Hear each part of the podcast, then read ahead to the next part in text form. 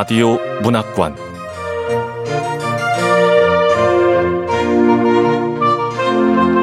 한국 단편 문학 특선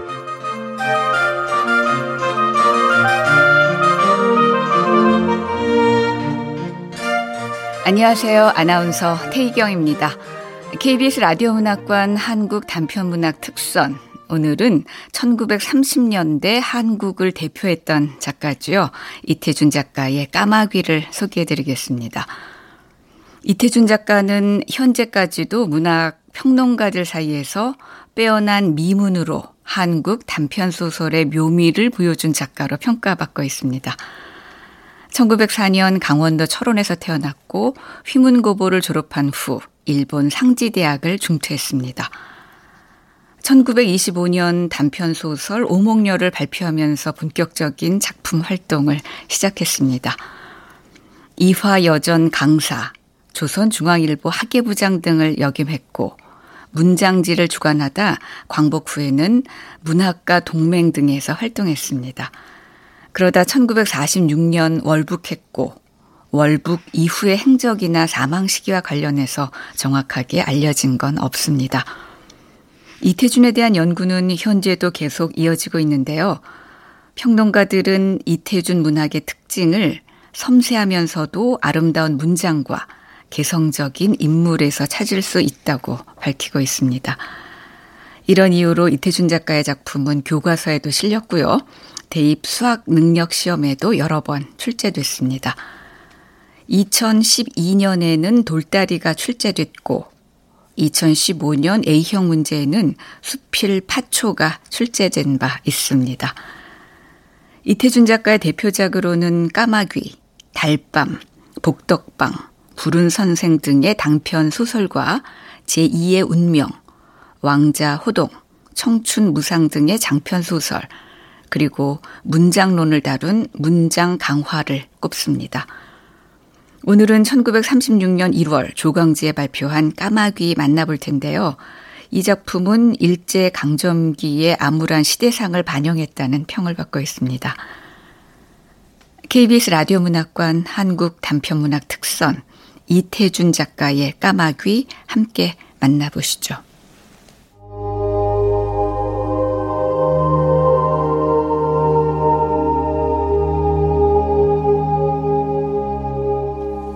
까마귀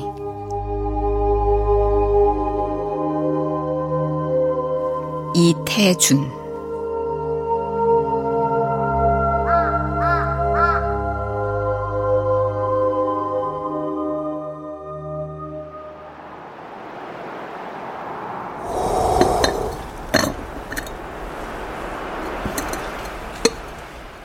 새로 사온 것이라 등피에서는 아직 석윤에도 나지 않는다.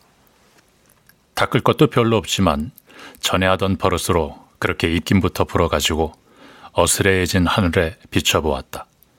등피는 과민하게도 대뜸 뽀얗게 흐려지고 만다. 날이 꽤 차졌군.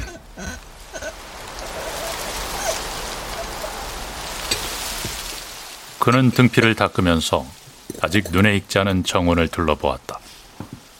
익게 앉은 돌층계 밑에는 발이 묻히게 낙엽이 쌓여 있고 상나무, 전나무 같은 상록수를 빼놓고는 단풍나무까지 이미 반 남아 이울어 어떤 나무는 잎이라고는 하나도 없이 썰렁하게 서 있다. 아, 마치 무장해제를 당한 포로들 같구만. 그런 쓸쓸한 나무들이 이구석 저구석에 묵묵히 섰는 것을 그는 등피를 다 닦고도 다시 한참이나 바라보다가 자기 방으로 정한 바깥의 작은 사랑으로 올라갔다.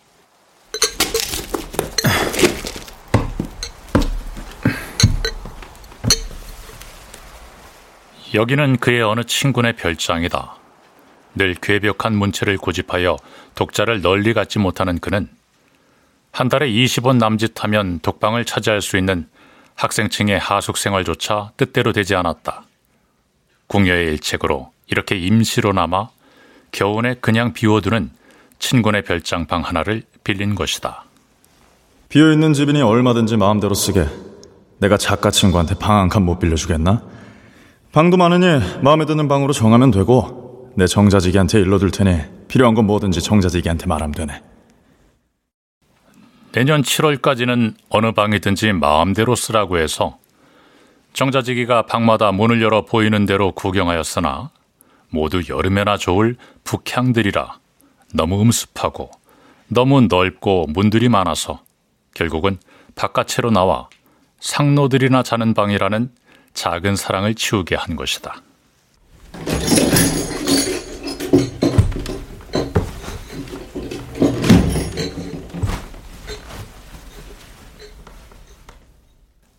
상노들이나 자는 방이라 하나 별장 전체를 그리 손색 있게 하는 방은 아니었다.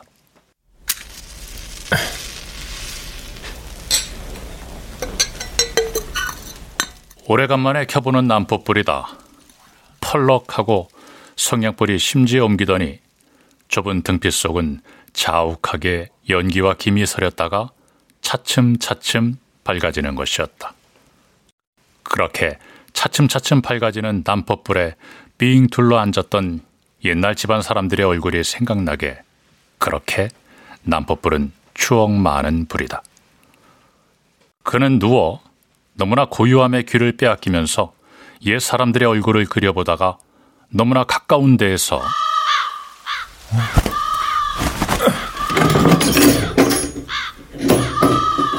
깍깍 하고 까마귀 소리에 얼른 일어나 문을 열었다. 바깥은 아직 아주 어둡지 않았다. 또 깍깍 하는 소리에 쳐다보니 지나가면서 오는 소리가 아니라 바로 그 전나무 삭정이 가지에 시커먼 세 마리가 웅크리고 앉아 그러는 것이었다.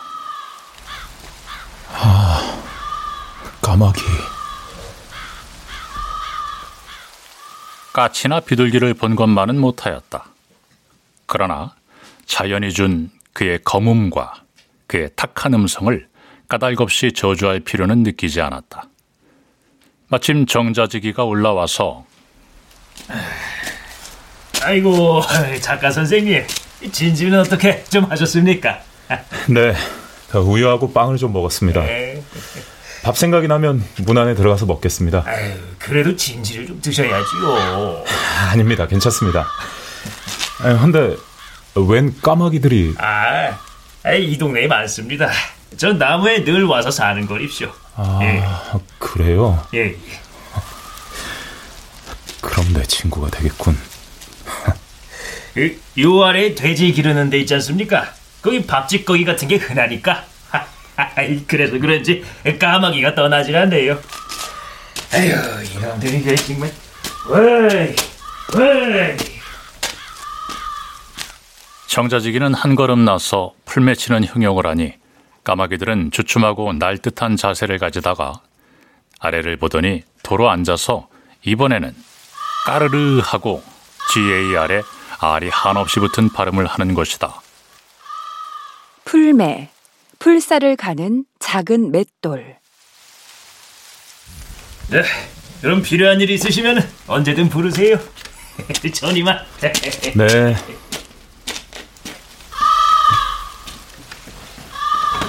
까마귀가 까르르르, 까르르르르.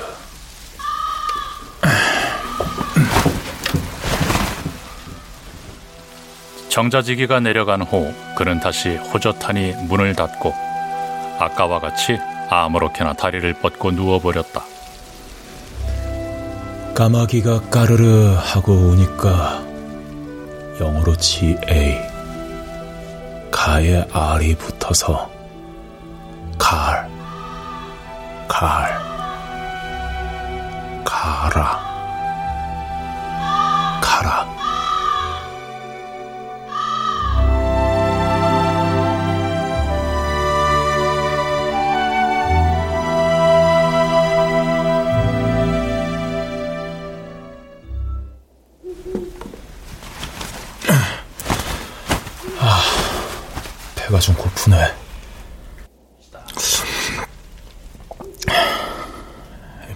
프랑스의 작가 르나르는 예술가는 빵 한 근보다 꽃 한 송이를 꺾는다고 했어. 그러나 배가 고프면 하고 물으면 그는 괴로워하다 훔치고 혹은 사람을 죽일지도 모른다고 그랬지. 그렇더라도 글쓰기를 버리지는 않을 거라고 했어. 그렇다면 난, 나는 배가 고파할 줄 아는 이 얄미운 습관부터 아예 망각시켜 볼 거야. 어, 이렇게 잉크는 새 것이 한 병, 새벽 우물처럼 충층이 담겨 있잖아. 어, 이 원고지도 두툼한 게 연어문 축 쌓여 있고. 이만하면 뭐.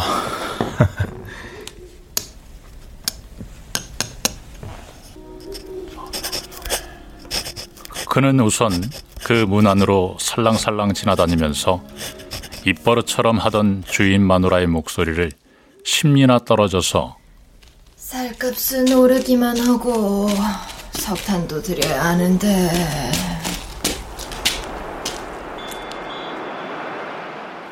은은한 풍경 소리와 짙은 어둠에 흠뻑 쌓인 이 산정 호젓한 방에서 예대인을 만난 듯한 다정스러운 남포불을 돋우고 글만을 생각하는 데 취할 수 있는 것이 갑자기 몸이 비단에 쌓이는 듯 살이 찔 듯한 행복이었다.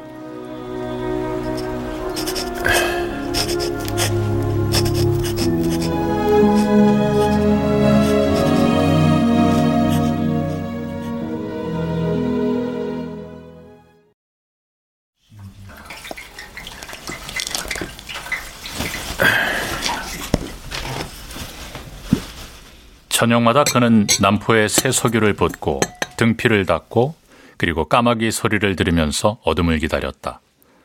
방 구석구석에서 밤의 신비가 소곤거려 나올 때 살며시 무릎을 꿇고 귀한 손님의 의관처럼 공손히 남포갓을 들어 올리고 불을 켜는 것이며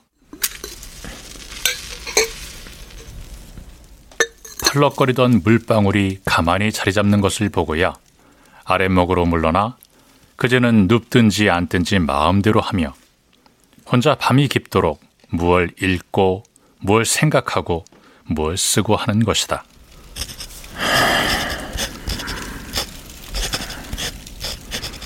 그래서 아침이면 늘 늦도록 자곤 하였다. 어떤 날은 큰 사랑 뒤에 있는 우물에 올라가 세수를 하고 나면 산 너머로 오정 소리가 울려오기도 했다. 그러다가 이날은 무슨 무서운 꿈을 꾸고 그 서슬에 소스라쳐 깨어보니 밤은 벌써 아니었다.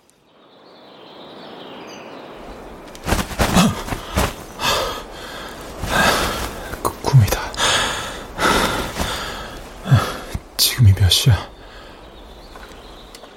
비다지에는 전나무 가지가 꽁의 장목처럼 비꼈고 쌩쌩한 햇볕은 쏴 소리가 날 듯 쪼여 있었다. 장목, 꽝에 꽁지깃을 묶어 깃대 끝에 꽂는 꾸밈새. 어수선한 꿈자리를 떨쳐버리는 홀가분한 기분과 여기 나와서는 처음 일찍 깨어보는 호기심에서 그는 머리를 흔들고 미다지부터 쫙 밀어놓았다. 꿈 때문에 오늘은 일찍 일어났네.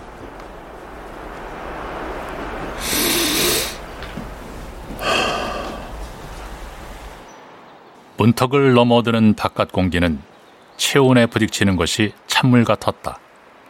여인 손으로 눈을 비비며 얼마나 아름다운 아침일까를 내다보았다. 해는 역광선이어서 부신 눈으로 수각을 더듬고 연당을 더듬고 잔디밭길을 더듬다가 그 실뱀 같은 잔디밭길에 서다 그는 문득 어떤 여자의 그림자 하나를 발견한 것이다. 분명 여자 그림자인데. 여태 꿈인가에서 다시금 눈부터 비볐다. 확실히 여자요, 또 확실히 고요히 섰을 때 산 사람이었다.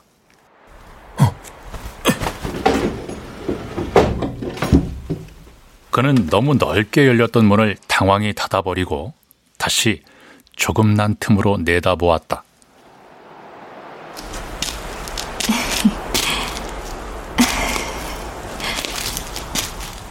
여자는 잊어버린 듯 오래도록 햇볕만 쏘이고 있다가 어디선지 산새 한 마리가 날아와 가까운 나무까지 앉는 것을 보더니 그제야 사뿐 발을 떼어 놓았다.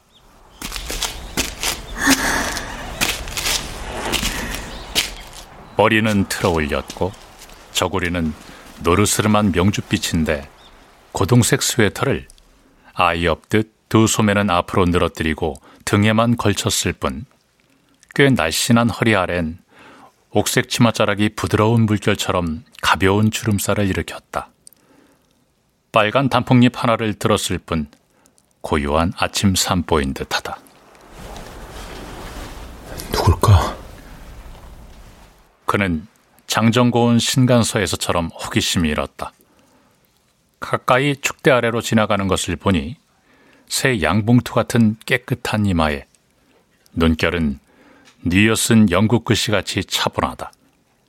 꼭 담은 입술 그리고 뾰로통한 콧봉오리는 약간하지 않은 프라이드가 느껴지는 얼굴이다. 누구지? 어? 어 모르지잖아.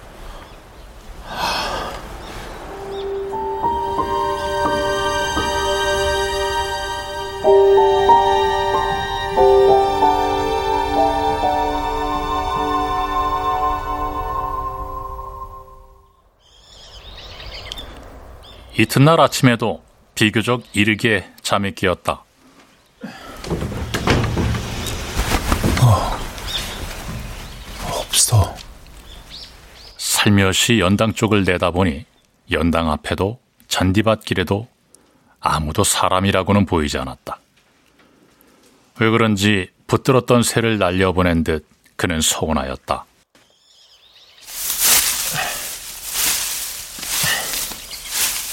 이날 오후이다. 그는 낙엽을 긁어다가 불을 떼고 있었다. 누군지 축대 아래에서 인기척이 났다.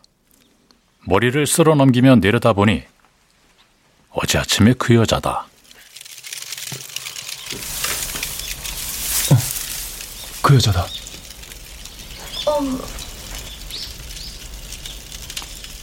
어제 그 옷, 그 모양, 그 고요함으로 약간 발그레해진 얼굴을 쳐들고 사뭇 아는 사람을 보듯 얼굴을 돌리려 하지 않고 걸음을 멈추고 섰는 것이다. 이쪽은 당황하여 다시 머리를 쓸어 넘기며 일어섰다. 여자가 거의 자신을 가지고 먼저 묻는다. 작가 선생님 아니세요? 네, 맞습니다. 네. 여자는 먼저 물어놓고 더 말이 없이 귀미까지 발그레해지는 얼굴을 푹 수그렸다. 한참이나 아궁이에서 낙엽 타는 소리뿐이었다. 저를 아십니까? 여자는 다시 얼굴을 들 뿐 말은 없다가 수줍은 웃음을 머금고 옆에 있는 돌 층계를 해뜩해뜩 올라왔다. 이쪽에서는 낙엽 한 무더기를 또 아궁에 쓸어놓고 손을 털었다. 문간에 명함 붙이신 걸로 알았어요. 아, 네. 저도 선생님 독자예요. 꽤 충실한. 아, 그러십니까? 아, 부끄럽습니다. 그는 손을 비비며 여자의 눈을 보았다. 잦아든 가을 호수와 같이 약간 꺼진 듯한 피곤한 눈이면서도 겨울볕 같은 찬 광채가 일어났다. 소수 부를 때시나요? 네. 전 이 집 정원을 저희 집처럼 날마다 산보아요. 아침이면. 아, 네. 펑 넓고 좋은 정원입니다. 네, 참 좋아요. 어서 떼세요. 네. 이 동네 계십니까? 네, 요 개울 건너에요. 그럼 저는 아, 아 왜? 아, 왜 벌써? 이날은 더 이야기가 나올 새 없이 부끄러움도 미처 걷지 못하고 여자는 돌아가고 말았다.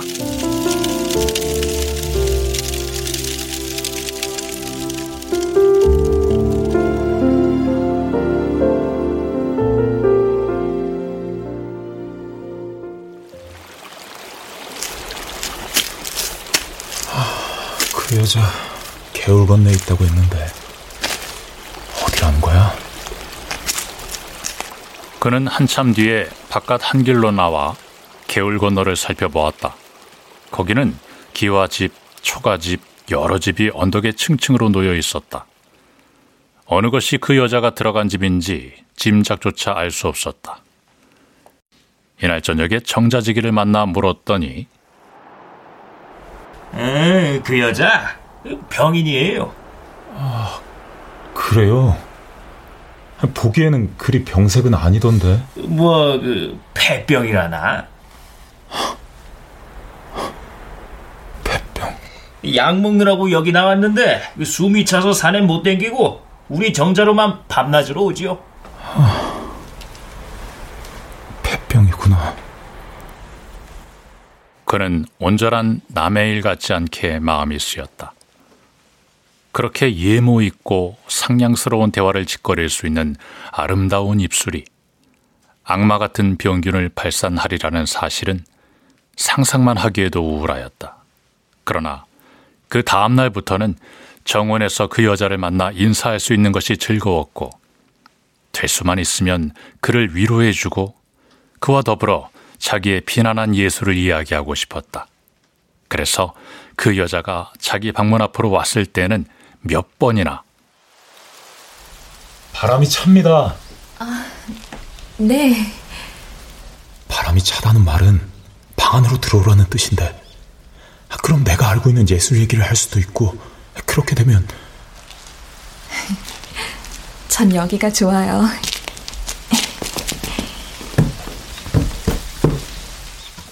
그러나 여자는 번번이 텐마루에 걸터 앉았고 손수건으로 자주 입과 코를 막기를 잊지 않았다. 글쎄, 괜찮으니 좀 들어오십시오. 괜찮다는 말에 힘을 주었더니 여자는 약간 상기가 되면서 그래도 이쪽에 밝혀 따지려는 듯이 쓸쓸한 웃음을 지었다. 전 전염병 환자예요. 글쎄, 그런 줄 압니다. 괜찮으니 들어오십시오. 예?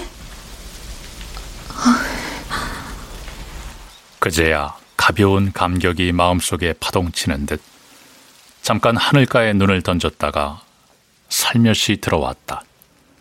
황혼이었다. 동방향의 황혼이라 말할 때 그 여자의 맑은 눈속과 흰 입속만이 별로 또렷이 빛이 났다. 저처럼 죽음의 대면에 있는 처녀를 작품 속에서 생각해 보신 적 계셔요, 선생님? 없습니다.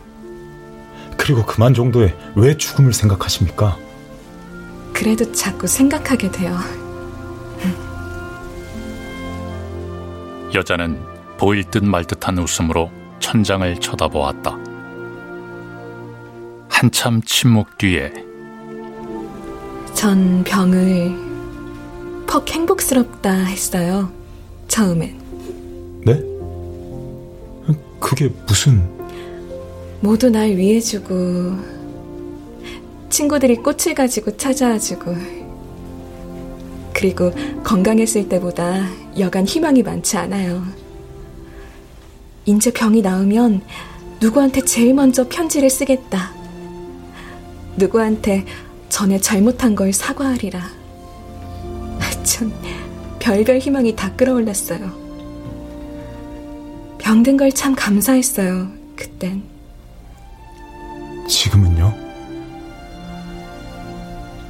무서워졌어요. 죽음도 처음에는 퍽 아름다운 걸로 알았더랬어요.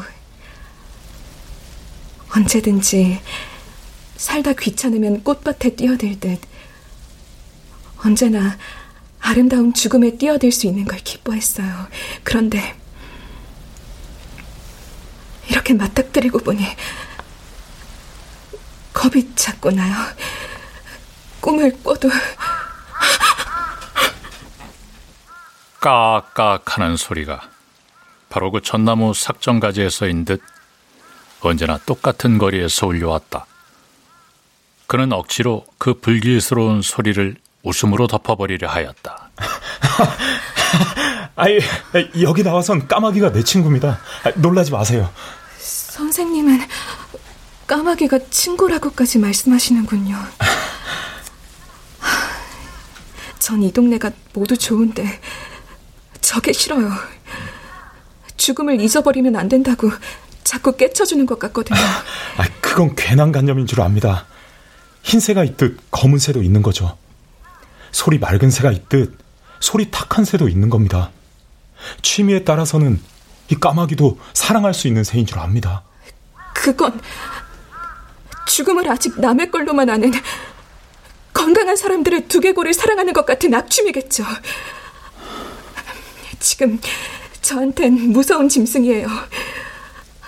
무슨 음모를 가지고 복면하고 내 뒤를 쫓아다니는 무슨 음흉한 사내같이 소름이 끼쳐요. 아마 내가 죽으면 저 새가 덥석 날아와 앞을 살 것만 같이.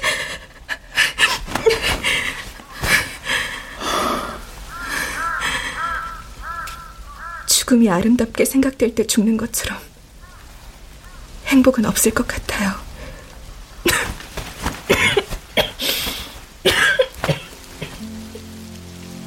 여자는 너무 길게 짓거렸다는 듯이 수건으로 입을 코까지 싸서 막고 멀거니 어두워 들어오는 미닫이를 바라보았다. 이 병든 처녀가 처음으로 방에 들어와 얼마 안 되는 이야기를 그의 체온과 그의 병균과 함께 남기고 간 날 밤, 그는 몹시 우울하였다. 무슨 말을 해야 저 여자를 위로할 수 있을까? 어떻게 하면 저 여자에게 죽음이 다시 한번 꽃밭으로 보일 수 있을까?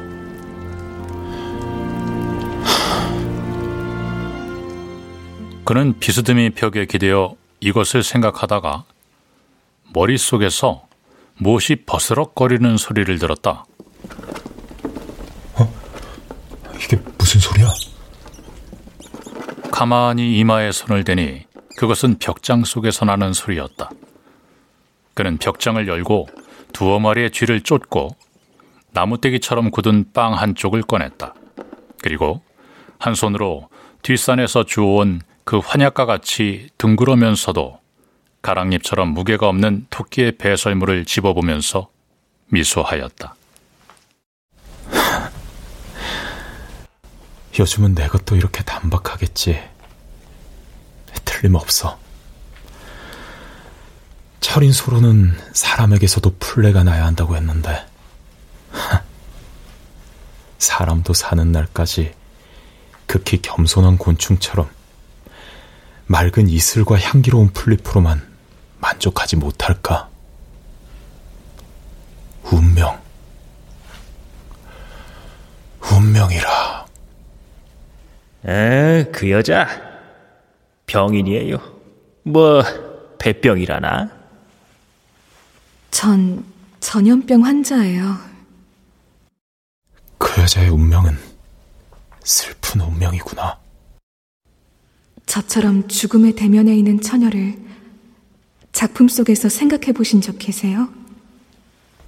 무슨 말을 해주면 그 여자에게 새 희망이 생길까? 그는 다시 이런 궁리에 잠겼고 그랬다가 문득 정열에 부딪혔다. 그래. 내가 사랑하는 거야. 확실히 그 여자는 애인을 갖지 못했을 테니까. 누가 그 벌레 먹는 가슴에 사랑을 묻었겠어? 그는 그 여자의 앉았던 자리에 두 손길을 깔아보았다. 싸늘한 장판의 감촉일 뿐 체온은 날아간 지 오래였다. 오, 슬픈 아가씨여. 죽더라도 나를 사랑하면서 죽어다오.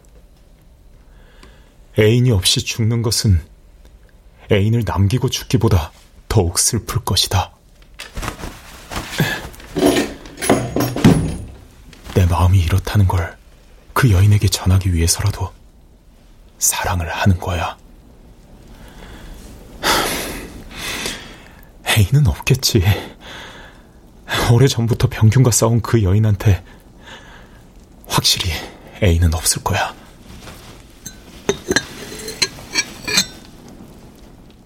그는 문풍지 떠는 소리에 덧문을 닫고 남포의 불을 낮추고 포의 슬픈 시 레이븐을 생각했다. 에드가 앨런 포의 레이븐.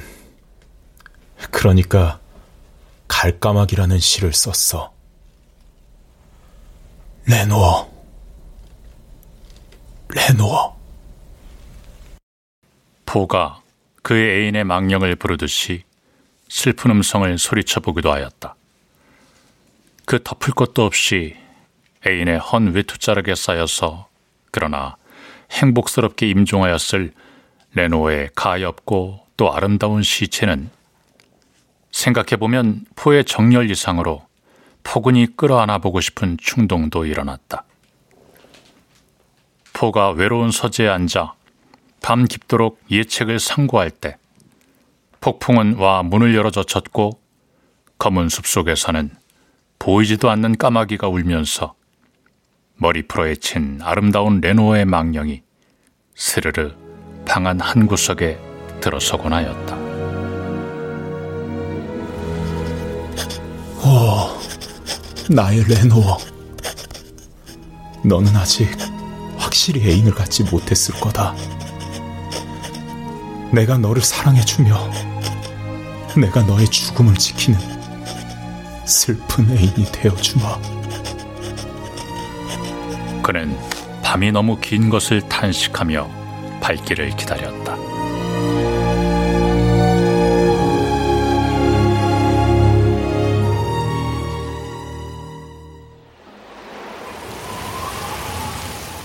그러나 밝는 날 아침 하늘은 너무나 두텁게 흐려 있었고 거친 바람은 구석구석에서 몰려나오며 눈발조차 희끗희끗 날렸다. 온실 속에서나 갸웃이 내다보는 한 송이 온대지방 꽃처럼 그렇게 가냘픈 그 처녀의 얼굴이 도저히 나타나기를 바랄 수 없는 날씨였다. 오, 가엾은 아가씨. 너는 이렇게 흐린 날, 어두운 방 속에 누워 애인이 없이 죽을 것을 슬퍼하리라. 나의 가엾은 내놓어. 사흘이나 눈이 오고 또 사흘이나 눈보라가 치고 다시 며칠 흐렸다가 눈이 오고 그리고 날이 들고 따뜻해졌다.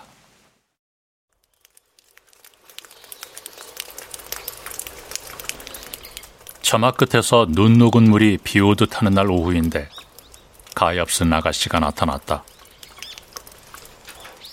더 창백해진 얼굴에는 상장 같은 마스크를 입에 댔고 방에 들어와서는 눈꺼풀이 무거운 듯 자주 눈을 감았다 뜨면서 그간 두어 번 몹시 심하게 각혈을 했어요.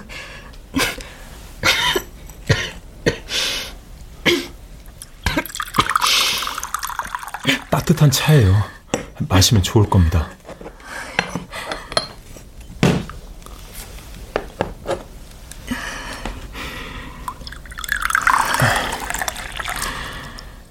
가표를 했다 그래도 꼭 죽는 건 의사는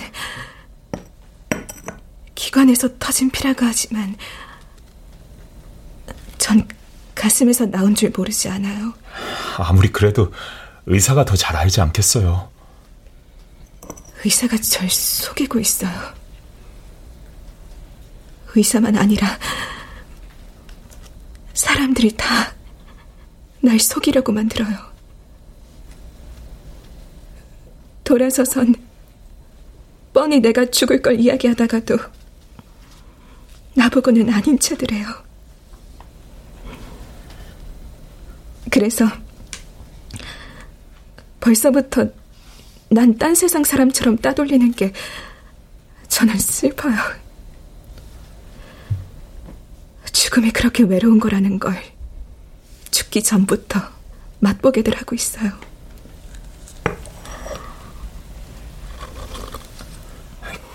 그래도 아니, 만약에 그, 지금이라도 만일, 진정으로 사랑하는 사람이 있다면, 그 사람의 말만은 고지 들으시겠습니까?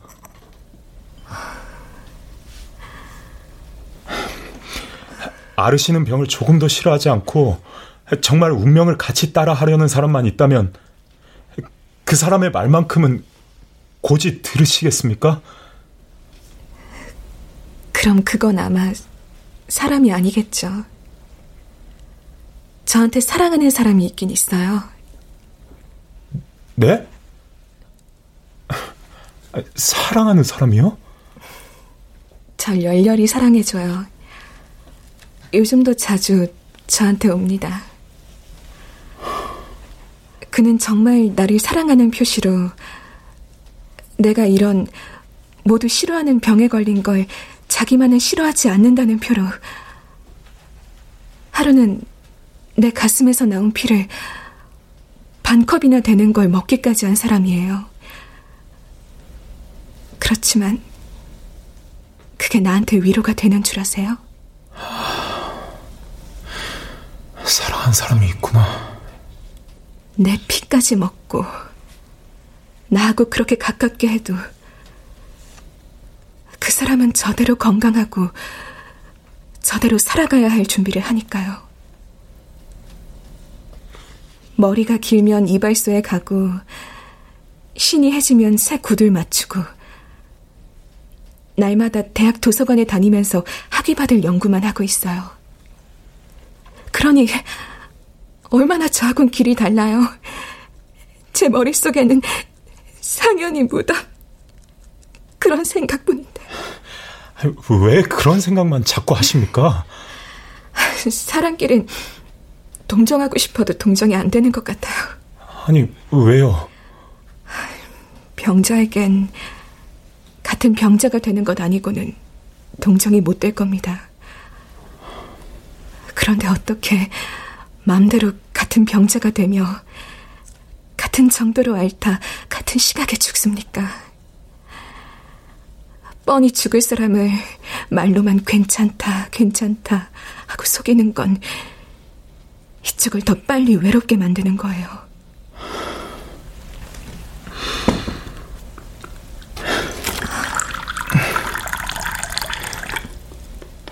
어떤 상여를 생각하십니까?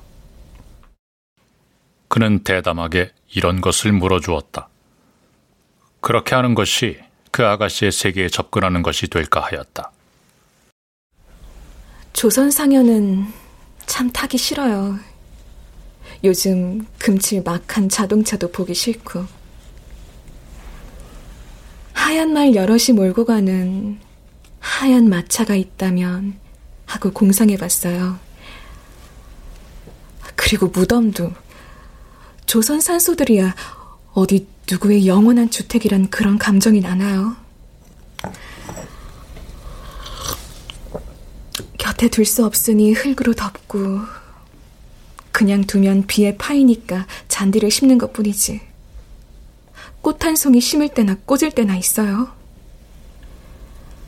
조선 사람처럼 죽는 사람의 감정을 안 생각해주는 사람들은 없는 것 같아요. 괜히 그 듣기 싫은 목소리로 울기만 하고 까마귀나 모여들게 떡조각이나 갖다 어질러 놓고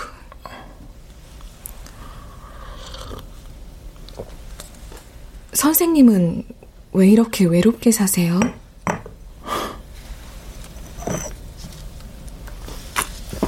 그는 아무 대답도 하지 않았다. 그 여자에게 애인이 없으리라 단정한 자기의 어리석음을 마음 아프게 비웃었고 저렇게 절망에 극하여 세상 욕심이라고는 털끝만큼도 없는 거룩한 여자를 애인으로 가진 그 젊은 학도가 몹시 부러운 생각뿐이었다. 날은 이미 황혼에 가까웠다. 연당 아래 전나무 꼭대기에서는 아직 그 탁한 소리로 울지는 않으나 그 우악스런 주둥이로 그 검은 새들이 삭정이를 쪼는 소리가 딱딱 울려왔다.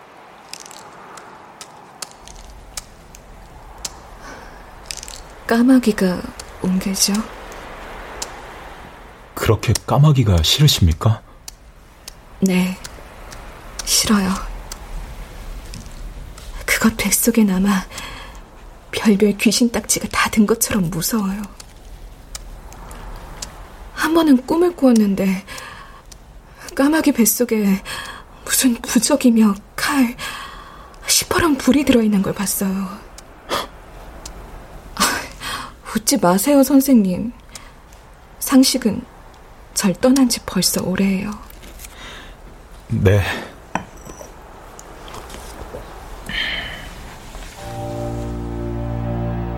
그러나 그는 웃고 속으로 이제 까마귀를 한 마리 잡으리라 하였다. 그 배를 갈라서 그 속에는 다른 새나 조금도 다를 것이 없는 내장뿐인 것을 보여주리라. 그래서 그 상식을 잃은 여자의 까마귀에 대한 공포심을 근절시키고 그래서 죽음에 대한 공포심까지도 좀 덜게 해주리라 마음먹었다.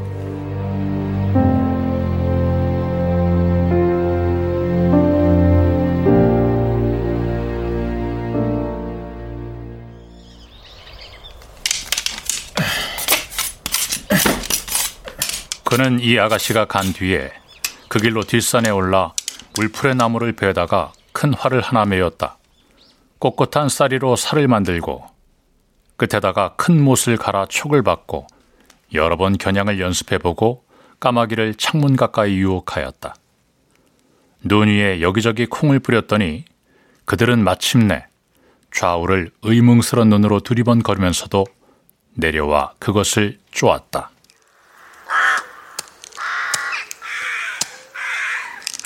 먼데 것이 없어지는 대로 그들은 곧 날듯 날듯이 어깨를 고추 세우면서도 차츰차츰 방문 가까이 놓인 것을 쪼으며 들어왔다.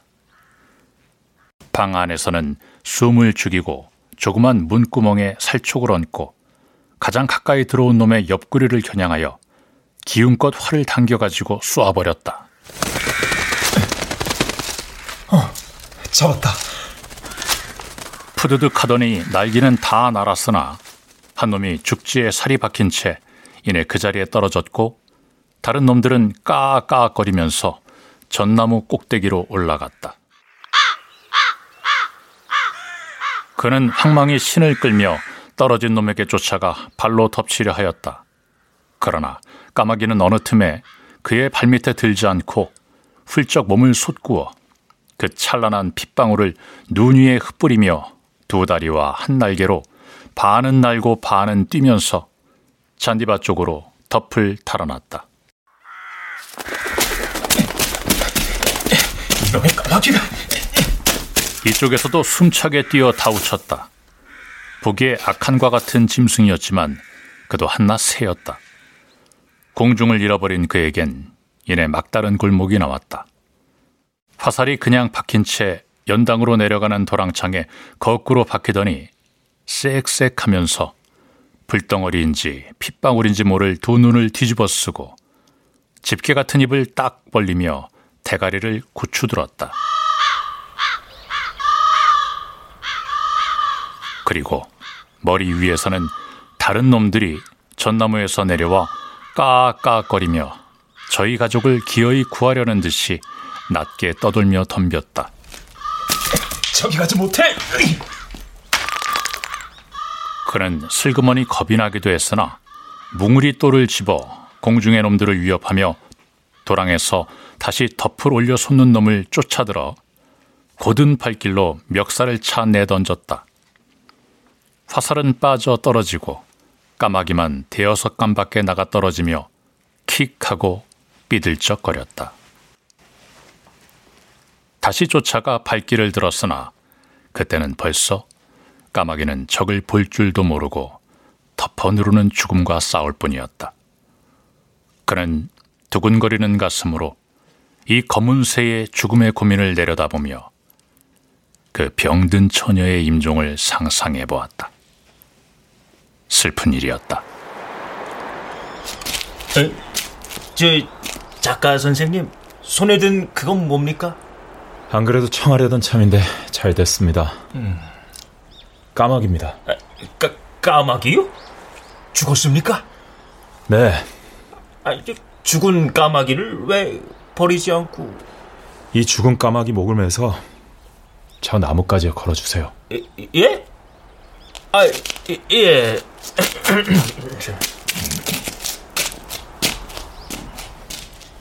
그 아가씨가 나타나면 훌륭한 외과 의사처럼 저 검은 시체를 해부해 보여줘야지.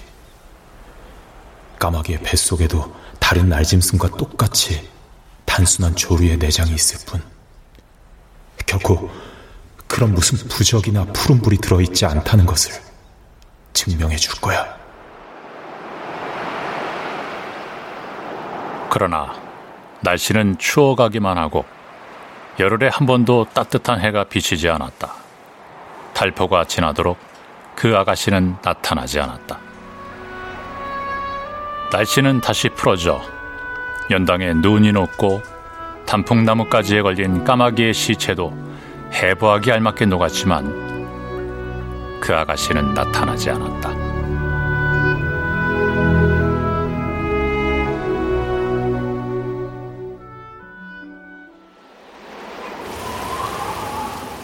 하루는 다시 추워져 쌀랑눈이 사륵사륵 길에 떨어져 구르는 날 오후였다.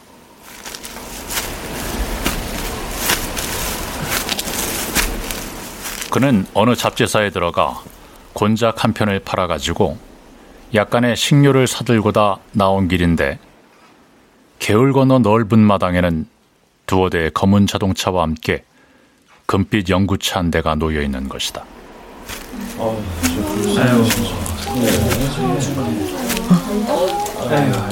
혹시 그는 가슴이 섬뜩하였다. 별장 쪽을 올려다보니 전나무 꼭대기에서는 진작부터 서너 마리의 까마귀가 이 광경을 내려다보며 쭈그리고 앉아 있었다. 그 여자 죽은 거 아니야?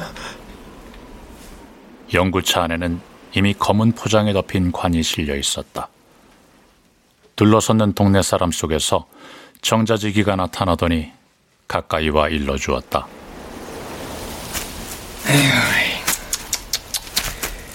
우리 정자로 늘 오던 색시가 갔답니다.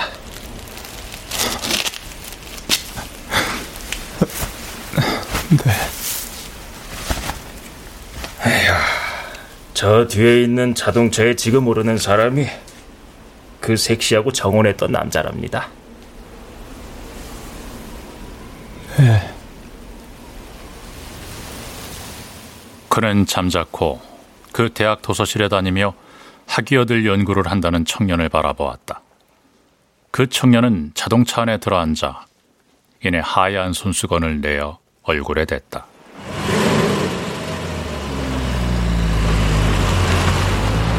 그러자 자동차들은 연구차가 앞을 서며 고요히 굴러 떠나갔다. 눈은 한방눈이 되면서 펑펑 쏟아지기 시작하였다. 그 자동차들의 굴러간 자리도 얼마 안 있어 덮어버리고 말았다.